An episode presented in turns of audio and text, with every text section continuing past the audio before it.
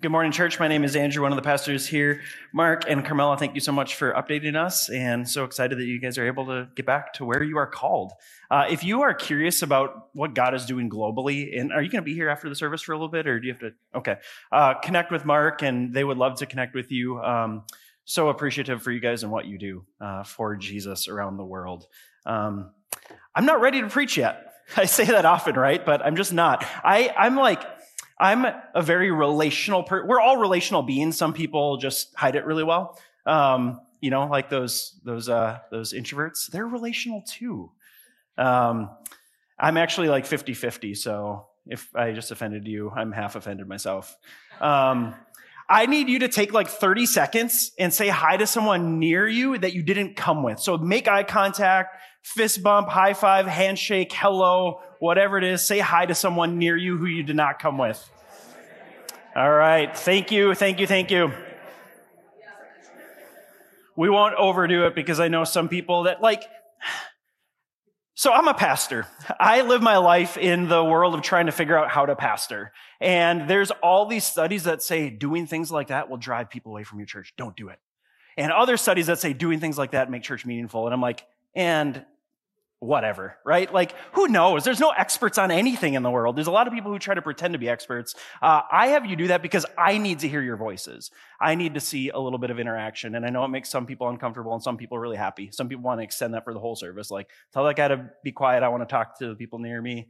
Uh, and I don't know where you fall in on that, but I'm so glad that you're here at Park Community Church. We are a family of people striving to do life together and to walk with Jesus together. And I hope that if you are new or if you've been coming here forever and you feel like you're falling through the cracks, that over time you will, you will get connected and cared for here. This is an amazing church family with people who care deeply for you and love Jesus.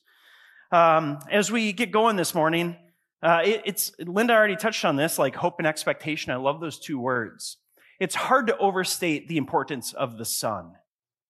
You probably feel it this time of year. Like this morning, even I, I as I was up early, I looked outside and after a couple days of gray, I actually saw a little more color in the sky. And I could tell that the sun was going to come up. And, and as I, as I just sat at my back window and watched, the sun crept up through the trees and it ministered to my soul. This winter in Minnesota, it's been so long, so dark, so cold. And we had like three days of summer and then it went back to winter. And the lack of vitamin D, the lack of light, the lack of sun just deeply affects me. And I've started to realize that maybe this year more than any other year, and I know it affects many of you. And, uh, and it's just hard to overstate the importance of the sun. I love how Phillips Brooks, a pastor in the 1800s, refers to the sun. He says, When the sun rose this morning, it found the world in darkness, torpid and heavy and asleep, with powers all wrapped up in sluggishness with life that was hardly better or more alive than dead. The sun found this great sleeping world and woke it. It called it to be itself. It quickened every slow and sluggish faculty. It called to the dull and sluggish streams and said, Be quick. To the dull birds and commanded them to sing. To the dull fields and made them grow. To dull men and women and called them to think and to talk and to work and to worship. It flashed electric invitation to the whole mass of sleeping power and summoned it to action. It did not make the world. It did not start another set of processes unlike those that had been sluggishly moving along in the dark. Rather, it poured its strength into the essential processes which belonged to the very nature of the earth. It glorified, intensified, and filled the earth. That's exactly what the sun does. It glorifies and intensifies and fills the earth. This is precisely why Jesus calls himself the light of the world, because he is the true light that glorifies, intensifies, and fills life. And so Jesus is going to use this imagery of light today to instruct us what it looks like to do life with him in the light. I'm going to invite you to stand as I read our text for this morning. John chapter 8, verses 12 through 30. John 8, 12 through 30. It's on page 894 in the Pew Bible.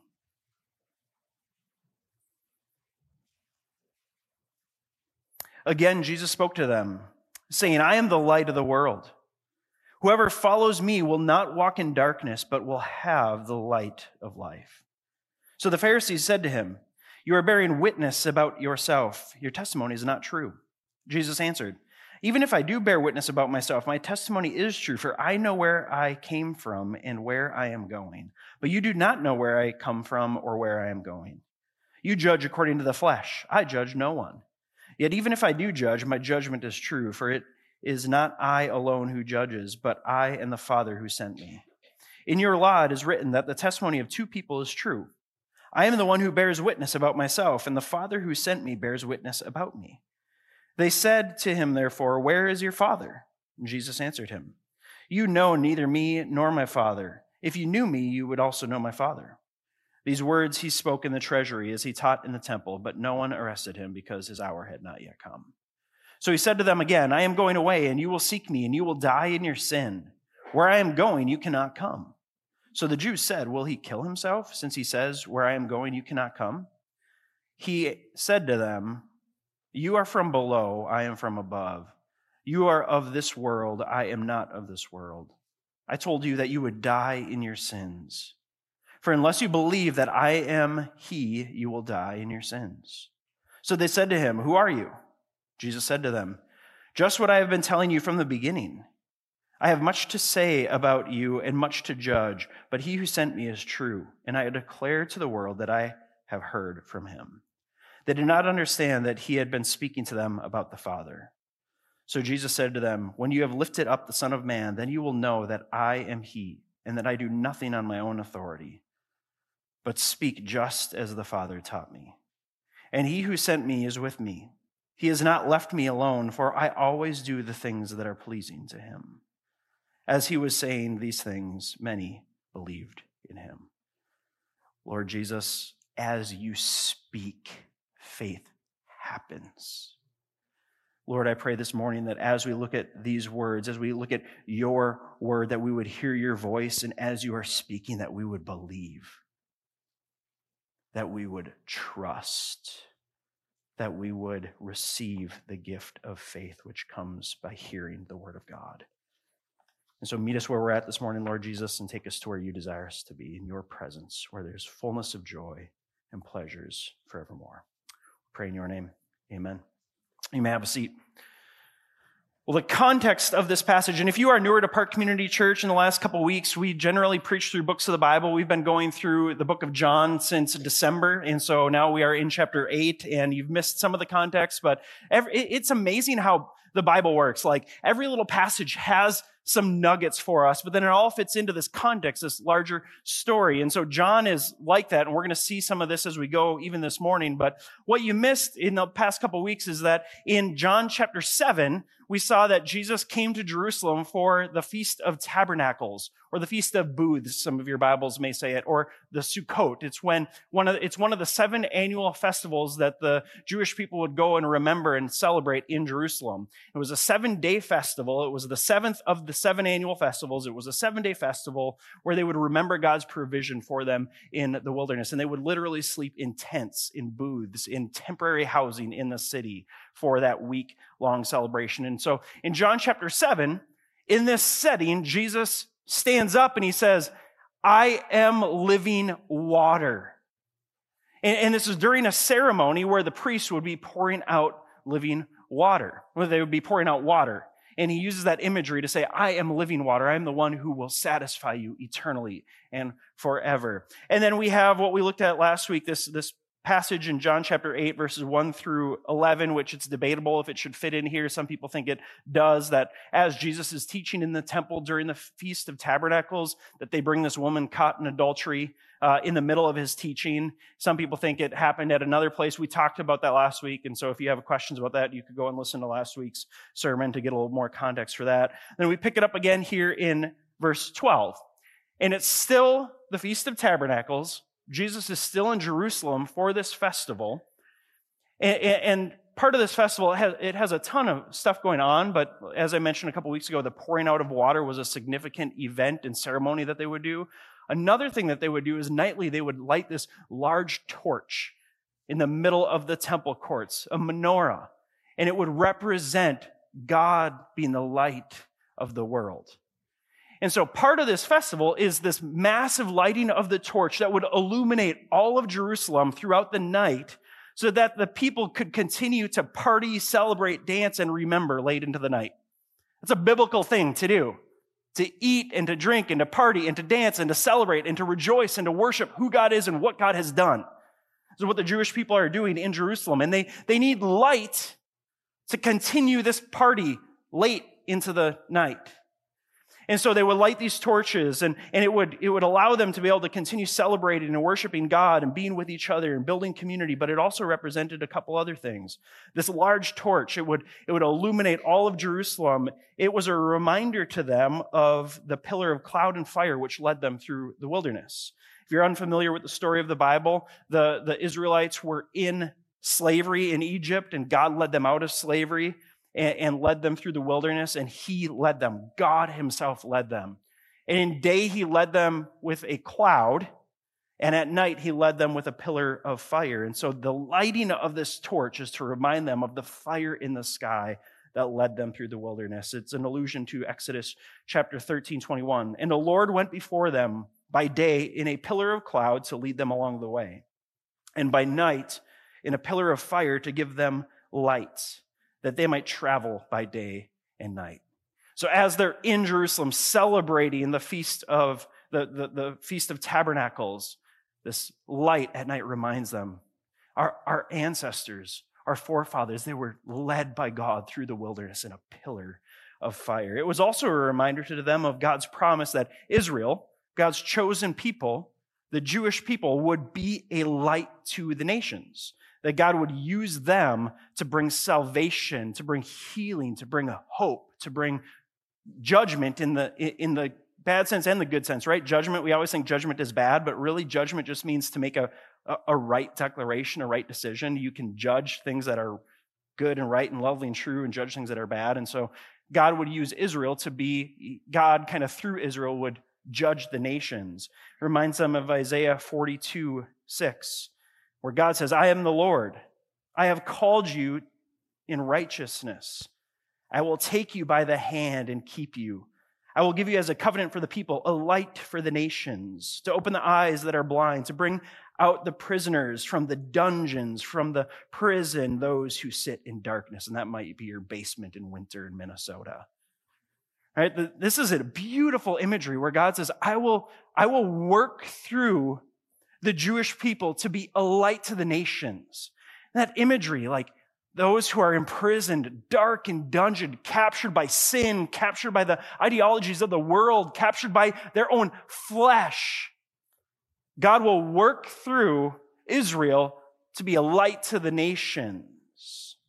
Also, Isaiah 49, 6 says, I will make you a light as a light for the nations, that my salvation may reach to the ends of the earth. It will pass through Israel to the ends of the earth, to all peoples, all tribes, all tongues, all languages, all nations. Why you and I, many of us Gentiles, most of us Gentiles, are sitting here on a different continent in a different language, reading about Jesus saying, I am the light of the world because God is faithful. And I love in, in Isaiah 42, 6, how that, that previous passage, how he says, I am the Lord. I have called you in righteousness. I will take you by the hand and keep you. Isn't that beautiful? See, the reality is, those of you who know the biblical story, the Israelites continued to fail and continued to fail and continued to fail. They failed to be a light for God to the nations. They dropped the ball. Their religion got in the way. Their traditions got in the way. Their preferences got in the way. Their sin got in the way. Their idolatry got in the way. But God has made this promise. I've made a covenant with you. I will take you by the hand. I will keep you and I will be a light to the nations through you when you fail to do that. It's also a reminder to them, last reminder that this light in the middle of their camp is to them that the Lord was Israel's light and salvation himself. He is their light. Psalm 27 1 says, The Lord is my light and my salvation. Whom shall I fear? There's so much fear that, that festers and grows in the dark. And we know that. And, and all along, God has been saying, There is light. There is light. He created light. He is the light. He sustains the light. He shines the light into the darkness. And so it's significant here in this setting. That's a little background context for what's happening here in John 8. In this setting, after John chapter 6, Jesus multiplied the, the fish and the loaves of bread to the people, and he said, I am the bread of life.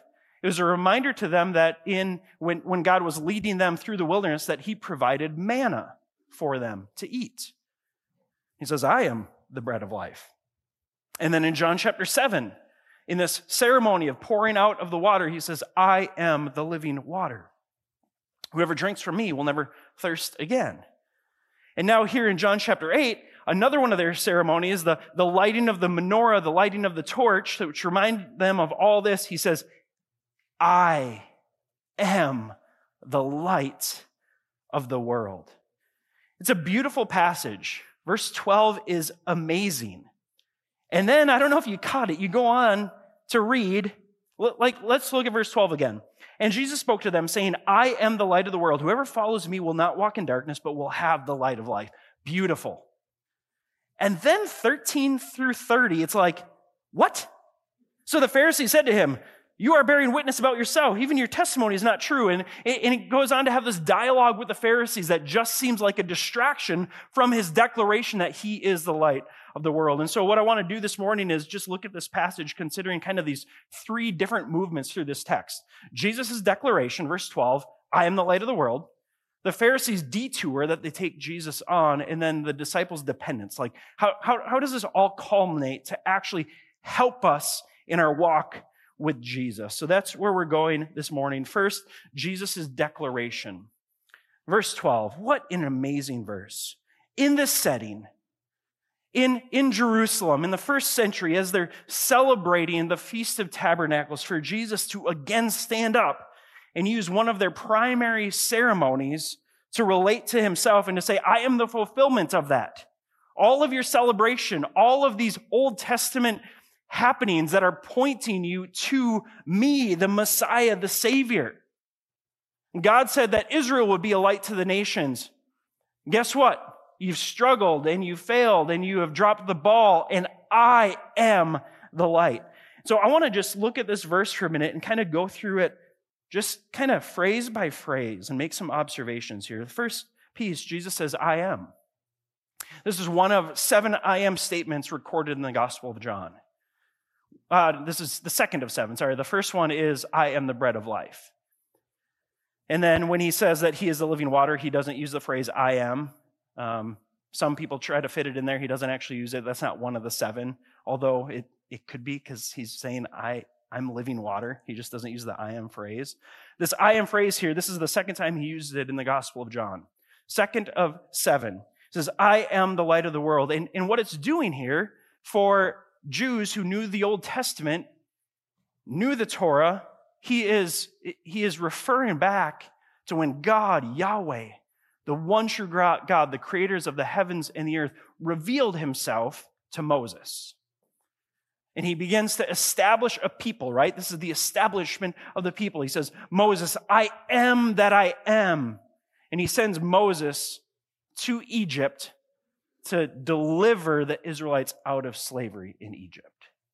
God reveals himself. I am. Jesus is picking up on this. He is, he is claiming equality with God. He is using this declaration that God had given the people in the Old Testament I am that I am. And he's saying, I am. Just as Yahweh, God, and the creators of the heaven and earth is, I am. He's claiming divine authority. And then he says, I am the light of the world, right? I am the light of the world. So he's hearkening back to God revealing himself to Moses, saying, I am that I am. He's saying, I am him. I am God. I am he. I am. And I am the light of the world. He's claiming to be what Israel was supposed to be, but continually failed to be. This is good news for us, church family. Israel didn't just drop the ball, humanity drops the ball. Have you noticed how we struggle to be Jesus in every situation? And Jesus will actually say in the Gospels, he will say, You are the light of the world. But there's this interesting paradox because he transforms us and he is light and he gives us the light and now we shine, right? It's like a light bulb and versus electricity, right? We're like the light bulb. We're dependent on electricity to run through the light bulb. You flip the switch, these lights go off. You turn the switch on, they are illuminated by electricity. Electricity is always there, ready and available. These light bulbs don't have the light. They're a conduit for the light. And Jesus here is saying, I am the light of the world. It's a good reminder that He's the light. We, we aren't the, we don't, I can't say we aren't the light because Jesus actually says you are the light of the world, but we don't like generate the light from ourselves. We are, we are dependent from uh, we are dependent on the light to come from a different source and to work through us, to illuminate us and to illuminate through us. We don't produce the light, we merely are conduits for the light. Jesus also says, whoever, right? I am the light of the world, whoever. And this is a hugely important word. He's speaking to primarily Jews here who God had said in the Old Testament, You are a light to the world. You are a light to the nations. And, and it was commonly believed that the Messiah would come to save Israel, to save the Jews. But Jesus now is expanding this, this redemptive sweep throughout Scripture that it's not just about a particular people in a particular place, it's about all the peoples of the world. So Jesus' declaration here, I am the light of the world, whoever, he, he's expanding it, not just faithful Jews who trust in the Messiah, but all of people, anyone and everyone who comes to Jesus has this opportunity. That's such good news for us, church family. Here we sit 2,000 years later on a different continent, different culture, different language, and you have friends and family members and coworkers and neighbors that you care about, and you want them to, you want to see them walk in the light, and be reminded here that Jesus says, whoever, it's open. Like there's nobody who is a lost cause to the good news of Jesus Christ and to the illumination of the light of God through the person of Jesus into their darkness. Don't lose heart. Don't lose hope. Maybe for yourself, you may feel like you are perpetually covered in darkness. You may be in a dark night of the soul. You may be groveling forward, trying to get yourself into the light. And Jesus here, this invitation, he, it's kind of a declaration and an invitation. He's declaring who he is, and he's also inviting us in. Whoever, whoever, whoever what? Whoever follows him. It's not just like you're all covered this invitation is inclusive to all, but the results, the effect, are exclusive to those who would then follow Jesus. This is what Christianity is all about. It's about following Jesus. It's not about following man made rules or religions or laws or creeds or traditions. Many people are turned off because sometimes churches and institutions will make it seem like to follow God means to conform to their rules and their traditions. Some of you have been hurt by that very reality. That's not what Jesus is saying. He's saying, whoever follows me, a living, breathing, embodied Savior, who's showing you a way of life, not a way of tradition or religion. In fact, most of Jesus' ministry is overturning their religious traditions and showing how their religious traditions are incapable of giving them new life and showing how even the Old Testament law is pointing them to the reality that they can't do it. And so follow me. I will show you the way. I will illuminate the path. It's like this journey that Jesus invites us on to, to, to follow him follow him, to walk with him. This is why Park exists, church family. If you've been here forever, we exist to help each other walk with Jesus, not to uphold some tradition of ancient church days past.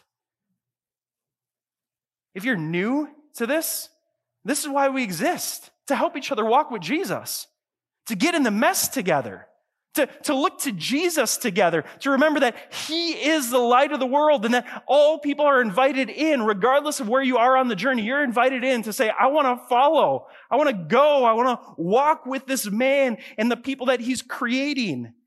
Walk with Jesus together. And then he, he says, he promises that whoever walks with him, right? Whoever follows me will not walk in darkness, but will have the light of life. What a beautiful promise. Whoever follows me, and that, that follows there, it's this continual, right? It's not like just whoever joined the journey, took a couple steps, and then decided to stop, turn around, go back home. This consistent in, in your walk in different seasons, it may be a limp, it may be a run, it may be a skip. I don't know. If you walk with Jesus for any length of time, you're going to have different seasons. Sometimes you're like, man, this is life giving and amazing, and I'm so glad I'm journeying with Jesus. Other times you're like, would you slow down, Jesus? Would you stop? I want to go home. I want to go back. And we may feel pulled towards the darkness. But Jesus promises here, he says, I am the light of the world. Whoever follows me, whoever stays with me, whoever keeps walking with me, they will not walk in darkness. But I, but, but they will have the light of life. Now, don't misread this passage, Jesus' declaration, and assume that you will never dabble in darkness if you're with Jesus, right? I mean, even the psalmist, Psalm 23, David says, Though I walk through the valley of the shadow of death, there, there are dark nights of the soul and there's dark seasons that we walk through. But Jesus here is promising, to guide us and to lead us. In fact, he says, But we'll have the light of life. Like if you're with Jesus, if you continue to walk with him, Though there may be dark seasons and dark days, you have the light of life. Again, it's like a light bulb, right? We're like the light bulb. The, the, the light of life is always there and ready for us. Or, or I thought about it this way. Last summer, I was up in the boundary waters with my family, and we did a day trip into this lake where we know that fish live. And we caught a bunch of fish. It was amazing. We were there late into the night because the fish kept biting.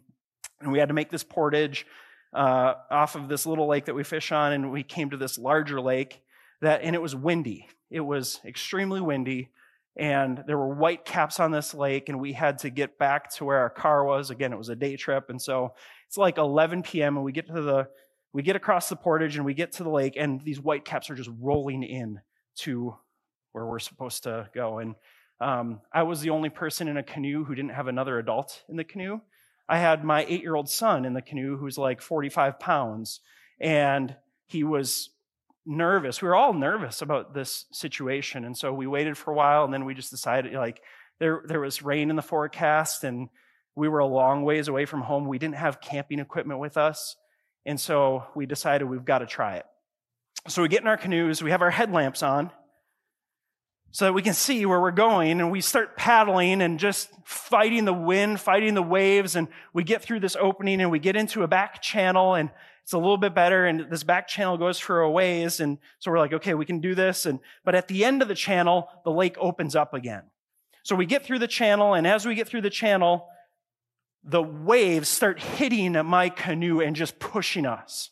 We can't do anything. And my headlamp, I can't see anything because it's all it's doing is illuminating what's right in front of me. And it's like, it's like bouncing off the canoe and off the paddle and almost blinding me. And so wave after wave keeps hitting the front of my canoe, swinging me around. And I'm like, and my son is laying on the canoe floor, terrified for his life. And I was trying to hide the fact that I wasn't terrified for his life or my life, but like, there's no way we can get across this opening.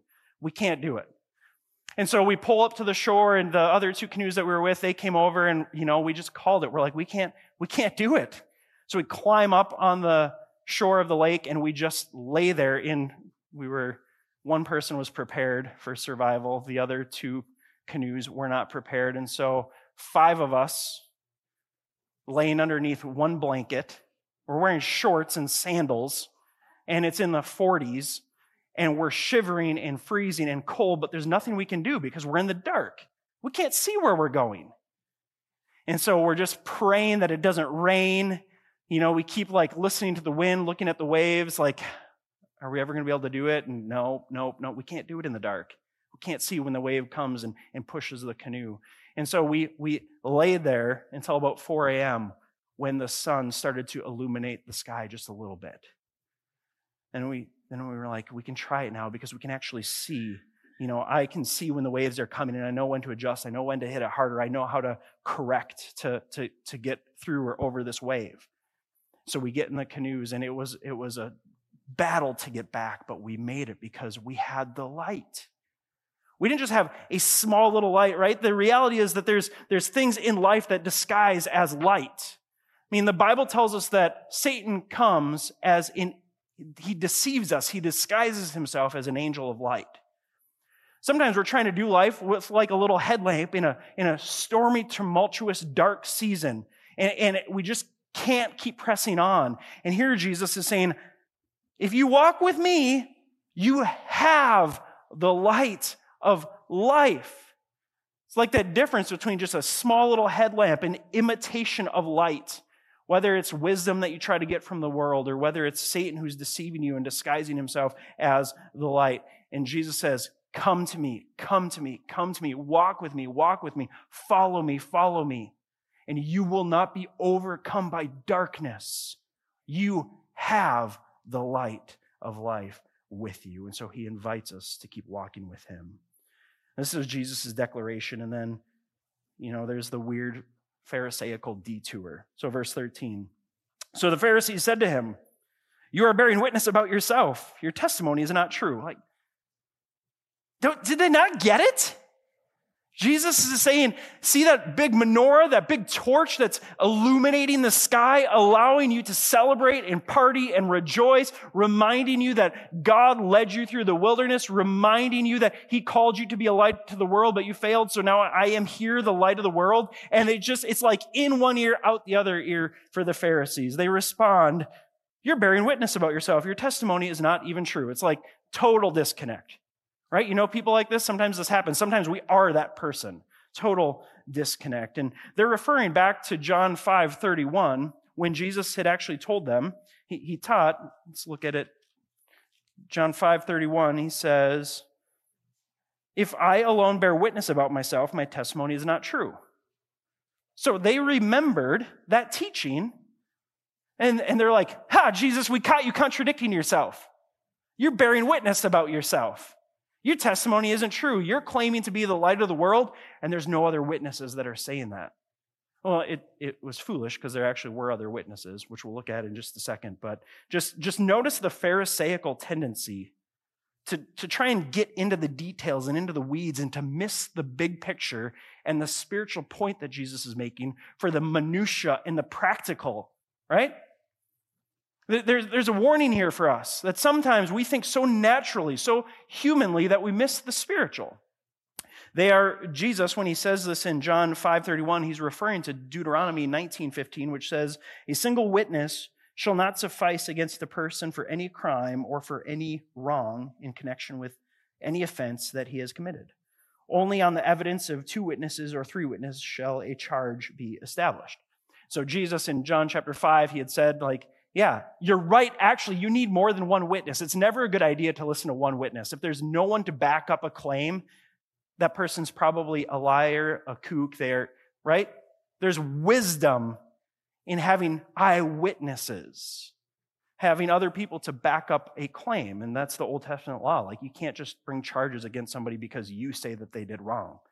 You've got to be able to prove that. There has to be more witnesses. And so the Pharisees think they catch Jesus here in John chapter 8. He's saying, I'm the light of the world. They're like, you're claiming that alone. But, but in their Pharisaical mind, they had already missed it, right? And look at John chapter 1, verses 4 through 9. See, Jesus has other witnesses. John chapter 1, verses 4 through 9, it says, In him was life. This is John recording this. And that life was the light of men. The light shines in the darkness, and the darkness has not overcome it.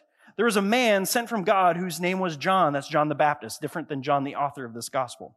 There's a man sent from God whose name was John, John the Baptist. He came as a witness to bear witness about the light, that all might believe through him. He was not the light, but he came to bear witness about the light.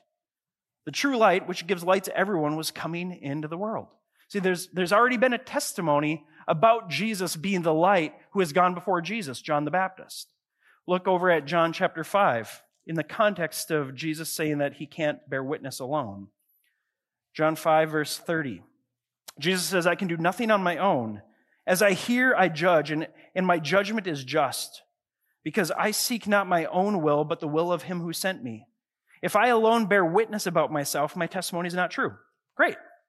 Don't listen to a man claiming to be God if no one else affirms that that man is God. He's a cult leader. He says, if I bear witness myself, my testimony is not true. But there is another who bears witness about me. One, we already saw John the Baptist, right? And now John the gospel writer. He says verse, in verse 32, there is another who bears witness about me, and I know that the testimony that he bears about me is true. You sent, uh, you sent to John, and he has borne witness to the truth. Not that the testimony that I received is from man, but I say these things so that you may be saved.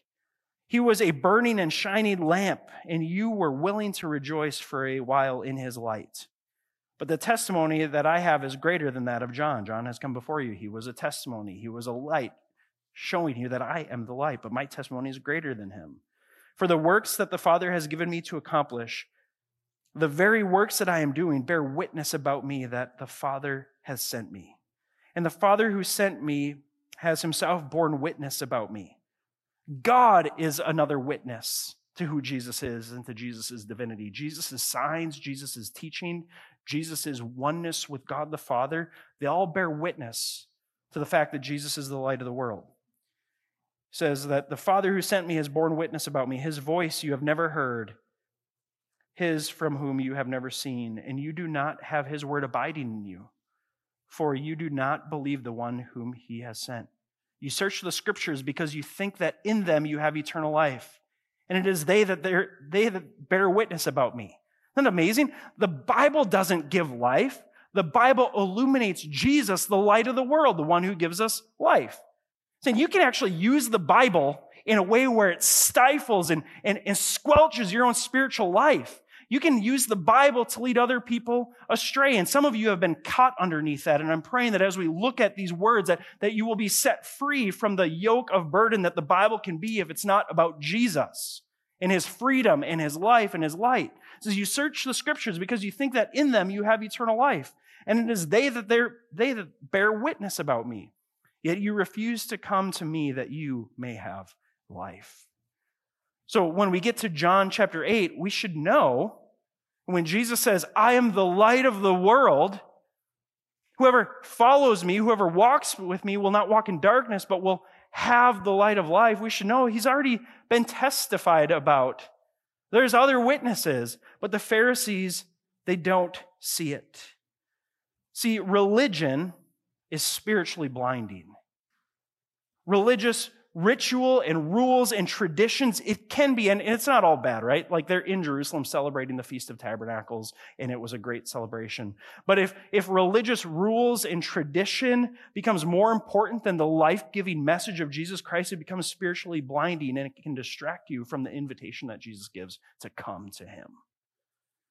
And this is what we see the Pharisees caught in. They're caught in that in verse 13. And then the passage goes on Verse 14, Jesus answered, Even if I do bear witness about myself, my testimony is true. He, he, he goes on to, to, to reaffirm that if I do bear witness about myself, it's actually not just me alone. I actually have a witness. It's God the Father and the works of the Holy Spirit and all the people who have testified before me and all the Old Testament scriptures that testify about a coming Messiah. He's pointing them to that. And he walks through this text and Look at verse 20. It says, So he said to them again, I am going away, and you will seek me, and you will die in your sins. There's death in darkness. But Jesus has promised that all who walk with him will have eternal life. And here he's referring to his ascension back into heaven after his death and resurrection and ascension. We can't go there. And if we don't believe him, if we don't take him at his word, if we get stuck in the detours on the journey, rather than considering Jesus' declaration and, and, and receiving the destination that he will bring us on, we get stuck in the detour. We die in our sin. That's what Jesus has said. You will die in your sin. Where I'm going, you cannot come. So the Jews said, Will he kill himself since he says, Where I'm going, you cannot? See, they're just always thinking in the here and now. They don't have spiritual eyes to hear, spiritual eyes to see, or spiritual ears to hear. And he said to them, You are from below, I am from above. You are of this world, I am not of this world. You are thinking carnally, you are thinking earthly, but there's something greater among you. There's a greater hope, there's an eternal hope. I told you that you would die in your sins. And that's a damning statement. But look at how he follows it up. For unless you believe that I am he, you will die in your sins. There's hope. We're trapped. We're stuck. We will die in our sins. We can't find God. We can't get to the light except for God to illuminate himself to us. So they said to him, Where are you going? Jesus said to them, Just what I have been telling you from the beginning. I have much to say about you and much to judge, but he who sent me is true. And this whole judgment stuff in this passage, it's, it's revealing that God is true, God is right, God is holy, God is the one who judges rightly. Verse 27 They did not understand that he had been speaking to them about the Father. So Jesus said to them, When you have lifted up the Son of Man, and this is a reference to the cross, when Jesus is lifted upon the cross, then you will know that I am he. Also, when he's resurrected from the dead and ascended into heaven, right? There's kind of three lifting ups of Jesus that help us get the gospel.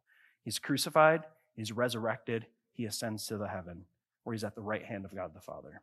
Says, When you have lifted up the Son of Man, then you will know that I am he, and that I do nothing on my own authority, but speak just as the Father taught me.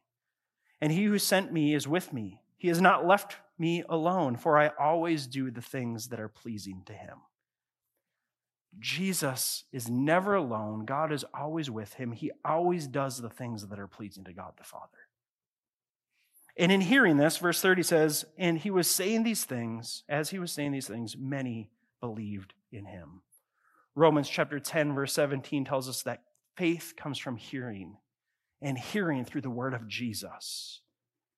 And so, part of our spiritual rhythm as a family is to gather together and to hear the word of Jesus.